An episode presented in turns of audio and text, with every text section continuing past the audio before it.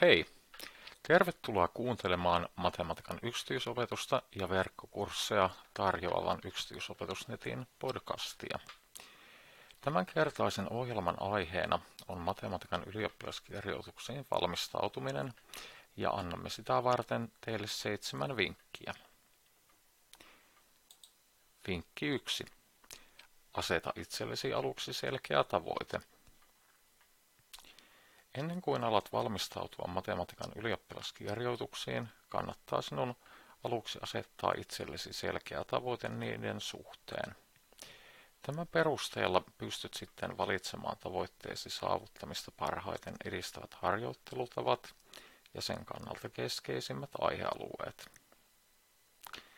Jos sinulle riittää hyväksytty suoritus ja matala arvosana, niin kannattaa analysoida siihen tarvittavaa osaamista esimerkiksi vanhojen ylioppilaskokeiden ja niiden pisterajojen avulla.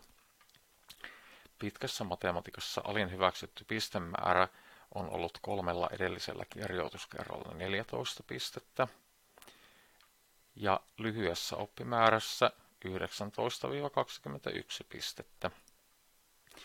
Nämä lukemat ovat saavutettavissa pelkillä kokeen A-osasta tulevilla pisteillä. Toisessa ääripäässä Laudaattoriin on viime vuosina tarvittu pitkässä oppimäärässä 79-93 pistettä ja lyhyessä 89-101 pistettä. Näiden korkeimpien pistemäärien saavuttamiseen edellytetään yleensä kykyä soveltaa osaamista hyvinkin syvällisesti. Vinkki 2. Tee oma käsitekartta lukion matematiikan sisällöistä. Lukion kurssien edetessä opiskelija alkaa usein huomaamaan, että näennäisesti toisiinsa liittymättömät matematiikan osa-alueet ovatkin yhden suuren kokonaisuuden palasia. Ylioppilaskirjoitusten lähestyessä kannattaa pyrkiä entisestään selkeyttämään näitä yhteyksiä itselleen. Hyvä konkreettinen tapa tähän on käsitekarttojen laatiminen – ne on suositeltavinta rakentaa kattamaan nimenomaan koko lukion oppimäärän sisältö, mutta hyötyä on toki myös niiden laatimisesta yksittäisten kurssien sisällöistä. Lopputuloksena syntyvä fyysinen tai digitaalinen kartta itsessään on sivutuote. Hyöty tulee nimenomaan siitä jäsentelyprosessista, jonka mielesi joutuu suorittamaan käsitekarttaa tehdessäsi. Vinkki 3. Opiskele mieluummin tunti joka päivä kuin seitsemän tuntia kerran viikossa. Olet varmasti huomannut koulupolkusi aikana, että matematiikan parissa vääntäminen alkaa nopeasti kuormittaa aivoja. Tämä johtuu pitkälti siitä, että moniin muihin aineisiin verrattuna tarkkaavaisuutta ja yksityiskohtiin paneutumista tarvitaan enemmän. Jos opiskelet liian pitkään kerrallaan, ja asioiden omaksuminen helposti pinnalliseksi. Öisin aivosi prosessoivat, lajittelevat ja arkistoivat päivän aikana vastaanottamaansa informaatiota. Kun jaat treenaamisen useammalle päivälle, syntyvä pitkäkestoinen muistijälki on vahvempi ja kyky soveltaa uutta parantuu. Koska matematiikka on luoteeltaan vahvasti kumulatiivista, eli uusi oppiminen rakentuu valtaosittain aiempien asioiden päälle, myös seuraavien aiheiden opiskelu helpottuu. Näin ollen on paljon suositeltavampaa jakaa harjoittelu tasaisesti useammalle päivälle sen sijaan, että pitäisi yhden pitkän laskusession kerran viikossa. Vinkki 4. Laske tehtäviä porukalla ja opeta matematiikkaa kavereillesi. Matematiikka koetaan monesti yksilölajiksi, mutta sen ei tarvitse olla sitä. Suosittelemme sinua ainakin kokeilemaan harjoittelua yhdessä kavereidesi kanssa. Yksinkertaisimmillaan tämä harjoittelu voi tarkoittaa istahtamista saman pöydän ääreen ja tehtäviä ratkomista porukalla. Usein yksi osaa tietyn aihepiirin toisia paremmin ja toinen taas jonkin muun, joten kaikki hyötyvät yhteisestä pähkäilystä. Hieman pidemmälle viety tapa hyödyntää joukon voimaa on asioiden opettaminen toinen toiselle. voitte tehdä listan porukallenne tärkeistä aiheista ja jakautua tämän jälkeen ryhmiin. Kukin ryhmä laatii omasta aiheestaan ajan kanssa oppimateriaaleja, jotka voivat sisältää vaikkapa esimerkkejä ja harjoitustehtäviä. Kun oppimateriaalit ovat valmiit, kokoonnutte taas porukalla ja jokainen ryhmä opettaa oman aiheensa muille. Yksi tämän niin sanotun vertaisopetuksen parhaista puolista on se, että suunnilleen samanlaisessa vaiheessa olevat oppijat osaavat parhaiden nähdä sen, mikä aiheessa on haastavinta. Ja kun aiheen valmistelee opetettavaksi muille, oppii sen tämän aikana itse ymmärtämään entistä syvällisemmin. Vertaisopetukseen soveltavia tiloja kannattaa kysyä omaan oppilaitoksen rehtorilta, joka mitä luultavammin järjestää ne teille ilomielin. Vinkki 5. Ratkaise tehtäviä useilla vaihtoehtoisilla tavoilla. Matematiikan tehtävien ratkaisemiseen on usein monia vaihtoehtoisia ja yhtä oikeita tapoja. Yritä löytää harjoitustehtäville useampi erilainen tapa ratkaista ne.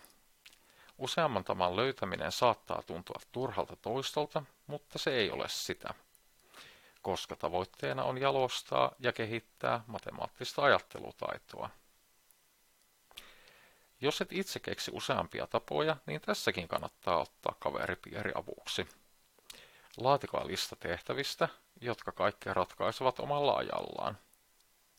Kun lopuksi lähetätte ratkaisunne toisillenne ja käytte niitä läpi, on hyvin luultavaa, että joukosta löytyy useampia erilaisia ratkaisutekniikoita.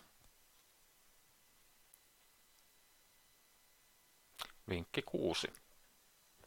Käytä oppikirjan esimerkkejä kertaustehtävinä.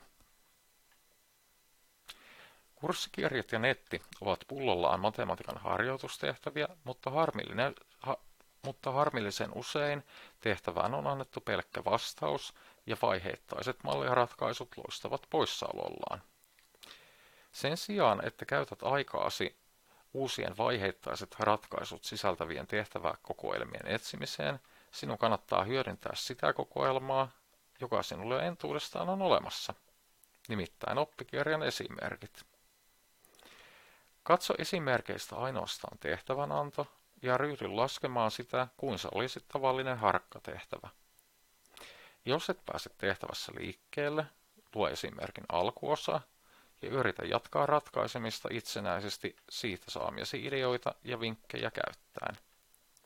Älä siis lue koko valmista ratkaisua alusta loppuun, vaan nimenomaan ainoastaan sen alku. Jos myöhemmin tulee uusi jumituskohta vastaan, niin jatka esimerkin tutkimista hieman eteenpäin ja yritä taas sen jälkeen jatkaa itse. Tämä opiskelutekniikka tarjoaa parhaimmillaan toisenkin merkittävän hyödyn. Oletetaan, että sait tehtävän ratkaistua itsenäisesti alusta loppuun.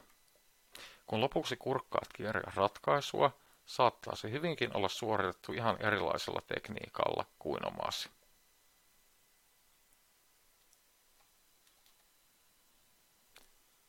Vinkki 7.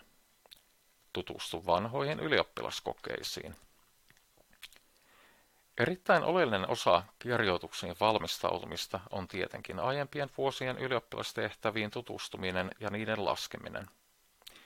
Vanhat kokeet tarjoavat sinulle luonnollisesti hyvää harjoittelumateriaalia, mutta sen lisäksi sinulle muodostuu mielikuva tehtävien haastavuustasosta ja ylioppilastutkintolautakunnan suosimista tehtävätyypeistä.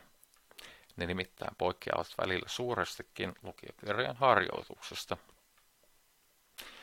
Juuri näiden mielikuvien luomiseksi suosittelemme sinua käymään vähintään viiden edellisen vuoden kokeet läpi, ainakin tehtäväantojen ajatuksella lukemisen muodossa.